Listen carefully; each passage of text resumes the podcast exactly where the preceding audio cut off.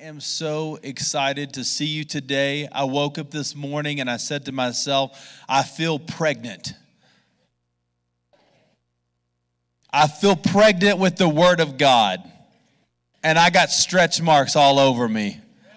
And it's coming out. And I pray that it gives life to something in you today. Amen. I hope you came to church excited today to hear from the Lord. We've been in a series over the last few weeks called Triggers, and we've been looking at those things that set us off. The first week we looked at money triggers because money can trigger a lot of a lot of stuff in us. Last week people triggers because people can set us off. Today we're talking about stress triggers. And I know that that's something that nobody here can relate to. Stress triggers. Maybe you get an unexpected bill in the mail, or maybe your kids are not doing as well as you had hoped, or, or you're working with some, with some difficult circumstances in the office, and, and the stress just seems to be pressing down on you. Have you ever not felt like doing something simply because you were stressed? You were anxious. Your friends were like, man, let's, let's go out, let's do something, let's have some fun. No, I don't want to do anything. I, I, I'm, I'm stressed, I feel bad. Your kids want to spend some time with you, but you don't feel like it because you're so stressed out. Well, God's word has some great things to say to us. I want us to look today at really one of my favorite chapters in the book of Psalms. It's the 91st Psalm, Psalm 91 and it deals with this topic of stress by helping us understand um, what God says about fear and anxiety. And I want you to take some notes today. There's a notes page in your worship folder. You could take that out and follow along with us. And, you know, adversity and hardship is kind of part of life. The greatest people of faith in the Bible faced great difficulties. Daniel was thrown in a lion's den. I think he had some stress. Paul was shipwrecked um, and imprisoned. Uh, Moses had to put up with the ornery Israelites. You know, he just delivered them from Egypt, and everybody's whining and complaining, wanting to go back to, to the place of captivity, even though God has the land of promise. And he had to deal with the backbiting and the, the criticism and critique and all that it really is part of life. I don't think that God designed our faith um, to shield us from all difficulties. But I think He has given us some great promises to get us through the difficulties that we are going through. And if we really understand some of the things that we're going to look at today, our life will be so much better. We'll be closer to God we will have less anxiety, we will have more strength and more faith in the things that God has purposed and called us to do. So, with all that in mind, I want you to open up to Psalm 91, take out your note page, and let's begin looking at this powerful chapter of the Bible. The theme of Psalm 91 is feeling safe in a time of danger. Maybe you feel like your life is kind of in the danger zone. Man, you need Psalm 91. You might just want to camp out and pitch a tent right there for a little while, maybe even beyond services this morning, because God's going to say some things to you. And I'm convinced that there's at least two kinds of peace. One kind of peace is naive peace, when we just are not fully aware of maybe everything that's going on. And we're not talking about that today. I want to talk about something that is more profound and, and, and more powerful, and that is a peace that comes in our heart from walking with God. It, it, it, comes as a result of spiritual maturity. As you get closer to the Lord and as you walk with Jesus and as you know God, it brings more peace into your life. How does that begin to operate? How does that begin to work? And the scripture begins by telling us that we got to run to God in a time of trouble. That we got to run to God in a time of trouble. Now, Psalm 91 1 says, The one who lives under the protection of the Most High dwells in the shadow of the Almighty. I will say concerning the Lord, who is my refuge and my fortress, my God, in whom I trust.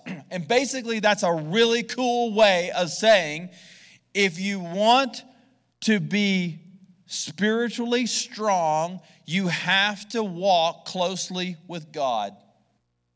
If you don't want to live under the bondage of fear and anxiety, you got to get closer to God. And here's what's beautiful you can be as close to God as you desire to be. No person can stop you from being close to God. The, the only person that can stop you is yourself. Nobody can prohibit what God wants to do in your life. So we have the opportunity, we have the, the, the great um, blessing of being close to God. And part of being close to God is running to God in times of trouble. Now he says, "The one who who lives under the protection of the Most High dwells in the shadow of the Almighty." And another translation says the word dwells. Um, he who dwells in the shadow of the Almighty. And I love that word dwell because it means like to live or like to camp out and stay. Listen, God wants us to dwell with Him. God doesn't want us just to be a one hit wonder, you know? I'm with the Lord one day and then I'm off over here serving myself the next day. He wants us to dwell. He wants us to like to set up shop. He wants us to put down some roots with Him. Amen? I mean, God wants us to dwell with Him. But He says, in the shadow of the Almighty. And the last time I checked, to walk in somebody's shadow, it requires proximity. It requires a closeness. It requires an intimacy. So if I want to walk under the power and the anointing and the strength and vitality of God, I have to be close to God. And if I dwell with God, then his power and his strength will be evident in my life. I got to get into the shadow. Got to get into the shadow. Um, no shelter can be imagined beyond God's own shadow. It's closeness with God. Uh, the most important part of our life is the hidden life. It's the part where we're, where we're close to God. It's the part of our life that nobody sees. It's just us with God. And it comes through prayer. It comes through reading the scripture. It comes by serving God. It comes by doing the things that God has called us to do. And, and, and when we walk with God and we have a closeness with God, we're under the great shadow of God. Now, when I was in high school, um, I had a little brother that was three years younger than me, and he was getting picked on at school. By the way, do we have any big brothers in the house? Some big brothers? Okay, raise your hand. You can be proud. Big brothers? Yeah, amen. Big brothers. Okay, big brothers have a great responsibility. They got to take care of the siblings. So, my little brother's getting picked on at school, and the kids are calling this this one kid is calling him names every every day at school and my parents tried to talk to the teacher, and, and, and, you know, my brother tried to speak up for himself, and so nothing's working. Well, his, my brother's buddy was getting picked on too. And uh, it just so happened that my brother's buddy was the little brother of my good friend. So you got two, two big brothers that, that are now concerned about the little brothers. And so after this went on for a few weeks, my friend and I said, you know what? the teachers don't seem to be handling this. Maybe we just should take matters into our own hands. So we marched over to the junior high locker room after school one day and we kicked all of the middle school kids out except this one kid. And we told him in a very persuasive way that if he didn't stop messing with our little brothers, that next year when he went to the high school, and he played on the football team, he was going to be very, very sorry. You know what's amazing? That kid never said a word to my brother ever again. I mean, it was amazing. My brother was like, Ryan, what did you say to him? I'm like, you know what? It's taken care of. My brother wanted to walk in my shadow. I'm sticking close to him. I'm the little brother. Where's the where's the big brother? I got some great news for you today. God is greater than a big brother. He casts a big, strong shadow. And God can do what we cannot. That's why we ought to make it our goal in life to get as close to God as possible because God has the answers, God has the power, God has the strength that we do not. And that's really what we need. So we ought to run to God in a time of trouble. We ought to run to God. Where's the Lord? Where is He? And we got to get in His shadow, get as close to Him as we can, and get to that secret place, that dwelling place. Now, in verse 2, he says that, um, that it's a refuge. He says, My refuge. Look at it right there on your outline. Uh, my refuge, I will say concerning the Lord, who is my refuge. And I love this because it doesn't say the Lord is just a refuge. He says the Lord is what? My refuge. Yeah, it's personal. Man, is, is the Lord the place that you run when you are, is, is God the refuge? When you get bad news, what is the, where is the first place you go? Do you call a friend? Do you go to the mall? Or do you say, Lord God, I'm coming to you? The Lord is my refuge. If you want the strength of God in your life, you got to run to the fortress, run to the refuge, go to the castle, go to the place where the Lord is. The Lord is, He's my refuge. That's who He is. He's my refuge. And I run to Him there. I, I love that word run. I mean, you know, just it implies like an urgency, not a not a casualness, but like a a drive, a, a you know, uh, I got to get to God. I, I can't wait. I can't delay. I can't tarry. Where is the Lord? I got to find the Lord. The Lord is my refuge, and He's a stronghold. And this is what faith is it's committing oneself to full reliance on God. He says, In whom I trust. To defeat worry and anxiety, we have to trust God. I mean, can you really trust God with your circumstance? The reality is, many of us think that the solutions to our problems are better than what God says. And the moment that we realize that God has the answers and that we do not is the moment that our life is spiritually empowered. We need Him. It is God in whom we trust. Now, why would we trust this great God? I think we learn a lot about God by his names. And in this passage, there's four names for God. I want us to look at that. Names say a lot about people, don't they? How many of you have several names? Come on now. You got some names. You got a nickname. You got a title. You got a something. I'm pastor at church on Sundays. But you know what? On Saturdays, I'm coach. You know? At home in the evenings, I'm dad. You know, I got all kinds of names. You got some names. Names say something about who you are. Check out the names of God. This is why we can trust Him. The first is in verse 1 and verse 9, it says, He is the most high God. And it emphasizes God's strength and sovereignty. He's the king of the earth. So when the Bible says He's the most high God, that means there is nobody that is equal to Him. I mean, God is in a category that's all that, that is all him. It's all about him. He's the most high God.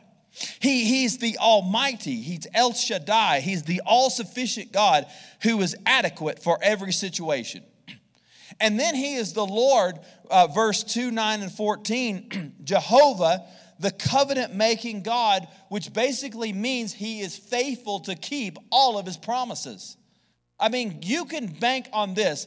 God will deliver on everything He has said He is going to do. There is no promise that goes unkept. That's who He is. That's why we run to Him, because He is El Shaddai, the Lord who is all sufficient. And He is also, He is also God. He's God, the powerful God whose greatness and glory surpasses anything that we can imagine in verse 2. So that's why we run to him. And God's blessings of protections come when I live close to God. So listen, if you want your life to be protected, the objective ought to be I got to get I got to get closer to the Lord. I got to I got to get under the shadow of the Almighty. Now, it gets better because when I run to God in a time of trouble, I also experience his peace. And here the psalmist begins to break down some very practical examples about what it means to live a life of peace. How do we do it? Well, there's a divine rest in the presence of God. And verse 3 says, Surely I will save you from the fowler's snare and from deadly pestilence. I mean, that's one of the blessings, man, of walking with God, getting in the shadow of the Almighty. I'm not going to be in the fowler's snare. Well, what's a fowler? Anybody got an idea? A fowler is, so, is someone who catches birds. What a living, amen? I'm a fowler. In the ancient world, they would catch birds by nets or traps. But, but a really great fowler also had a very sinister, a very sinister approach. Sometimes they would take a little baby bird and they would sew their eyelids together. The bird would be put out in the middle of a field, and the chirps and the cries and the pain and the anxiety of that baby bird would draw in all of the other birds in the area to come check on baby bird. And it was there that the fowler would snag all of them. This is what the psalmist is, is, is speaking to. He says, Surely I will save you from the fowler's snare. In other words, God will deliver you from the evil plans of the enemy. God will deliver you from the evil plans of people. God will deliver you from the people who seek to hurt you and to take advantage of you. That's who God is. And he says the furthermore the deadly pestilence which is disease. God will protect us. In fact, it doesn't mean that Christians never get sick, but it means those who walk closely with God uh, will be habitually delivered until God chooses to take us home. There is only one person that determines when we die, and that's God. And until then, we are invincible. God is the one that has the final say. He does. So, verse 3 tells us some powerful things, but verse 4 moves on and it tells us more about this great, abundant peace. He will cover you with his feathers, and under his wings you will find refuge, and his faithfulness will be your shield and rampart. There's an image there of a mother bird covering her young. You know, he's, he's like God wants to bring like all the little chicks and bring them close. Mama birds are interesting. I, I removed a, a nest a few years ago from our gutter, and Mama bird went crazy on me. It didn't matter that I was like 10 times the size of Mama bird, those little babies were in peril and the dive bombing and the chirping and the, I mean, you know, it was, don't mess with Mama Bird. Mama Bird is protective, assertive, powerful, dynamic. And it's, it's in that image that it's personified that God's love for us is like that mama bird, that mama bird that brings great protection and brings a covering. Jesus spoke to this in Matthew 23. This is what Jesus said. He said, Jerusalem, Jerusalem, who kills the prophets and stones those who were sent to her, how often I wanted to gather you as children together, as a hen gathers her chicks under her wings, but you were not willing. Jesus is like, man, I wanted to bring you guys up close and personal, but you didn't want anything to do with it. And he condemns the city of Jerusalem for doing so. But he uses this word rampart and shield. I think most of us know what a shield is. A shield is, is a protective barrier that God has given to us. And in Ephesians chapter 6, it, it quenches all of the fiery darts of the enemy. But the word rampart is a different word, and it may not be a word that you're familiar with, but it references a protective barrier or an embankment that is used as a type of fortification. So he's basically saying, I got you covered, I got you surrounded, I got you protected, I got you covered. He will cover you with his feathers under his wings. You will find refuge, and his faithfulness will be your shield and your rampart. Sometimes God protects us by delivering us, and sometimes God protects us while we are going through that situation. Sometimes it is God's sustaining power that gets us through where we are. You know, we pray, God, deliver us. Get me, God, Lord, get me out of this as quick as possible. Sometimes it's My grace is sufficient. Sometimes it's, I'm going to lift you up. I, am I'm, I'm not going to d- deliver you from, from every circumstance. I'm just going to empower you in and through it. In verse 5, he moves on, though, and he says, You will not fear the terror of the night, the arrows that fly by day, the plague that stalks in the darkness of the pestilence and that ravages at noon, though a thousand fall at your side and 10,000 at your right hand, the pestilence will not reach you. You will only see it with your eyes and the witness of your punishment of the wicked, because you have made the Lord my refuge, the Most High God, your dwelling place. No harm will come on you, no plague will come near your tent, for he will give his angels orders concerning you to protect you in all your ways. They will support you with their hands so that you will not strike your foot against a stone, and you will tread on the lion and the cobra, and you will trample the young lion and the serpent. Boy, a lot of a lot of peace there. God's with us is the big idea of verses three and following. And he talks about the unseen. He says things in the dark. Uh, maybe you have a fear of the dark. He says the terror of the night. Maybe you can't sleep well at night. Maybe, maybe your anxiety keeps you up late at night. Man, we need to rest in the Lord.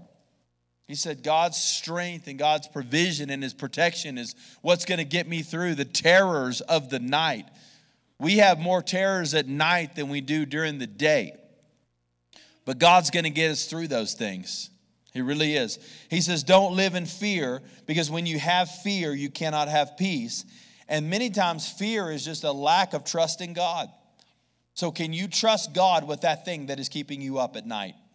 He speaks about sickness, the pestilence, the disease. He talks about death, God's protection.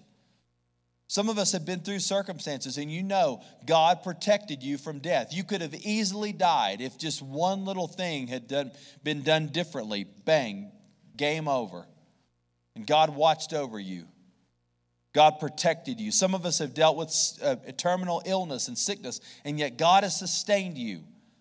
And God's watched over you. Don't forget that. We, do we need to give the Lord uh, some more credit than he, he is getting from us right now? Amen? I, I believe that. I just think the Lord has protected you more than you think that He has. Maybe you ought to think about that this afternoon. God's been with you. You've been through some things. God's protected you. It could have been worse. Could have been much worse. Look at verse 9.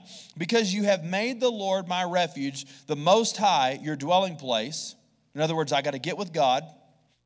No harm will come to you, no plague will come near your tent, for he will give his angels orders concerning you to protect you in all your ways.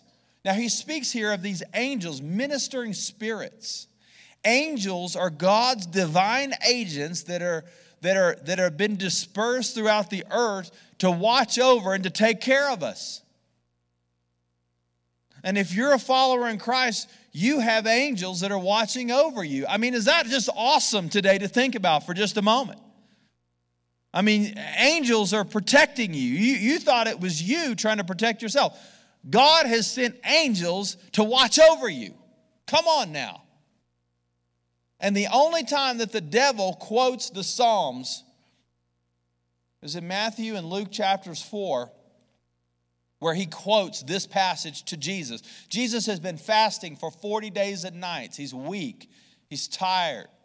He's, he's lethargic, man. He's been, he hadn't had anything to eat, you know? And the devil comes and begins to challenge him on this thing, but he actually misquotes the passage. But that's a sermon for another time. I want you to know today the devil knows the Bible. But listen, when you know what God's word has said, you will trample on his head. And he says there in verse 13 that um, that you will tread on the lion and the cobra. Those are, those are titles that are given to Satan throughout Scripture. In 1 Peter, he roams about like a roaring lion. In Genesis chapter 3, he's in the form of a serpent. So when we talk when we talk about serpents and lions, many times that's associated with the devil, but he says, "Listen, when the power of God is in your life and God's given you ministering spirits and the angels, you will step on the head of the devil." Amen. Come on. It's an awesome thing. So don't be afraid. You will trample on the young lion and the serpent. That's what will happen. And God is protecting us and He's watching over us. And He wants us to understand all of this because He wants us to know that we are a victor, not a victim. We got to get that victim mentality, you know, out of our mind. I'm a victor. I got angels. I got ministering spirits. I got the Word of God. I got the power of God. I'm drawing close to God. Man, what more do I need? I don't want to live by triggers. I don't want to live by my phobias. I don't want to live by my own anxieties. I want to live under the power and the strength and the vitality of Almighty God. And when I experience His peace, I will discover His power in abundance. Now, God's going to give us seven promises right here in verses 14 to 16. And in this final verses of the text, it changes. It was, it was originally in Psalm 91, it started out talking about you and it was talking about me, but now this is God speaking. This is God has the last word. God has the final word when it comes to anxiety and fear. Let's see what he has to say to us. because he has his heart set on me, I will deliver him. I will protect him because he knows my name. When he calls out to me, I will answer him. I will be with him in trouble. I will rescue him and give him honor. I will satisfy him with a long life and show him my salvation. Wow. You know what? I read that and I was like, there's a lot more to walking with God than I've been accessing. It kind of reminded me a few years ago, I got an American Express card and I'd had it for a while, and you know, the, a friend of mine said, "Hey, are you, you are you using that at the Centurion Lounge?" And I said, "What are you talking about?" He said, "Well, you fly to Dallas Fort Worth Airport, don't you?" I was like, "Yeah, we have all kinds of family and friends there. We're always in Dallas." And he said, Well, at the DFW airport, they have the Centurion Lounge. And if you have the Amex card, you can go there, and, and, and it's just an amazing place. You need to look it up. And, and so I pulled it up on my phone and I, I, I discovered that I had been missing out on an amazing experience. I mean, first of all, there's free food for, for you and your family. And I mean, we're talking like pork loins and all kinds of vegetables, like awesome food. They have breakfast, lunch, and dinner. They have hot cookies when you get there. You can get a locker to store your suitcase so you don't have to carry it all around the, the, the restaurant part. There's workspaces. There's even a play space for your children if you need to have that. There's a conference room if you need to have a meeting. There's a spa. There's a shower if you need to clean up a little bit. I mean, this whole place is just simply amazing. I was talking to Gina. I said, you know what? We need to just fly to Dallas just to hang out at the Centurion Lounge. I mean, that place is awesome. But then I was kind of frustrated. I was like, I had this card, I had this membership, I had these privileges, but I wasn't using them. And I felt so disappointed.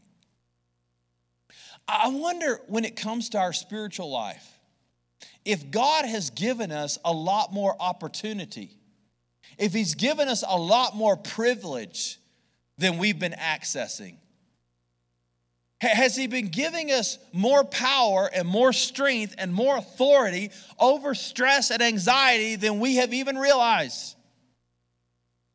And we haven't been drawing on it. We haven't been, we haven't been calling on His name. Now, this is a conditional promise here, and Psalm 91 14, he says, Because his heart is set on me. Another translation says, Because he loves me. But the word love is an unusual word that means to cling to or to be passionate about. So, what he's saying here is if you will cling to God, if you love God, if you're passionate about God, these are the things that begin to take place and to take root in your life. Number one, I will deliver you. To deliver means to carry. In other words, God will carry you through what you are going through. See, sometimes we have this idea that God is like a distant grandfather, or he, he's like an apathetic creator, or some ambivalent life force, or he is an unloving judge.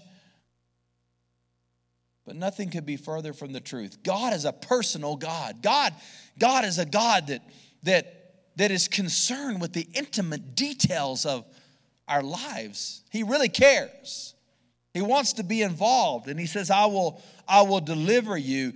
God will deliver you through the financial crisis. He will pick you up. He will he will carry you through. God will deliver you from fertility issues. God will deliver you through the, the circumstances that are before you. God's going to deliver you. He says, I'll protect you. Verse 14, don't, don't fear God is watching out for you. I, I know the devil is nasty, but God is the one that's protecting you. Don't fear. God's watching. He's watching. God is protecting you. God is watching over you. Some of you have children that have gone off to college and you're apprehensive and worried. Some of you are worried about your kids and they're still at home. Know this God is watching out for your kids. God's watching out for your family. God, God is protecting, God is protecting you. The closer we get to God, the more protected we are under his wings. Now, one of my favorite examples of this is the Old Testament story of Jonah. Jonah was a man that was called to go to a city to preach, but he, he, he didn't want to go because he didn't like those people. And so he boarded a ship, and a great storm arose because he had disobeyed God. And uh, in order to, to calm the waves, the sailors threw him overboard, and he was swallowed by a great fish, and he was burped up on the, the banks of the city that he was called to go to. How easy would it have been for Jonah to say, You know, God, why did you bring the storm into my life? I mean, come on, Lord. But Jonah came to his senses and he understood the reason that he had the storm was by his own doing. Sometimes we blame God for the bad choices that we make. Don't do that. Where was God when I blah, blah, blah? Well, you know what? You were the one that jumped off the cliff, you know? Don't blame God for that. Don't blame God. But you know what's amazing about the story of Jonah? Is that God was still merciful and gracious and kind to someone who had run away from him. And that's the heart of God. And God welcomes us home if we've been far from Him. He really does because He loves us, He protects us. He says He will answer us, verse 15. Draw close to God and you'll see answered prayer. You control the level of blessing in your life. Man, if you want to live a blessed life, do what God has said. It's easy to look around and go, man, I wish I had her life. I wish I had his life. They have so many blessings. I have no blessings. Let me tell you, God blesses everybody in different ways, but let me tell you this if you will follow what God has said, you will be blessed. He cannot help but bless you. God's principles are timeless. God's principles always work. And you'll, your life will be blessed, man, if you'll follow what he says. He says, I, I, will protect you. I'll answer you. I mean, God is not the God that just says, uh, yeah, yeah, yeah, yeah, thank you for praying. That's, that's good. No, no, God listens. God's concerned. God wants to hear the things that you're concerned about. I will be with him in trouble, verse 15. How does God do that? Well, he sent his son, Jesus Christ. Did you know the Christian faith is the only faith that teaches that God came to earth? That's what we call the incarnation.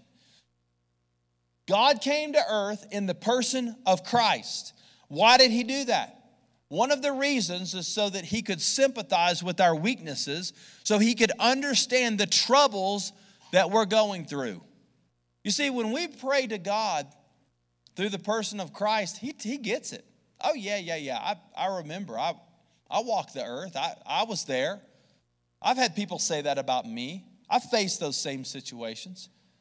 That's why he's such an amazing God. God understands. I'll be with you in trouble. I will honor you. And to honor means to give weight to something, to give significance or the utmost attention. It is, it is the highest of priorities. God says, You know what? You have weight with me. You have clout. I have an interest in your well being. You need something, I'm paying attention. He says, and then I will be satisfied. Verse 16. Many people are not satisfied. But you know what? When we get to the end of our life, we'll live and say, no regret. We'll be satisfied in the Lord. Sometimes we seek satisfaction in everything else, only to find that it comes from God. And finally, I will show him my salvation. We'll be victorious in death. You see, to the degree to which we, that we seek God will determine the degree to which we find his blessings and his power in our life. We do not have to live under the trigger of stress and anxiety. We can run to God and see his power and strength within us. Let's bow together for a word of prayer.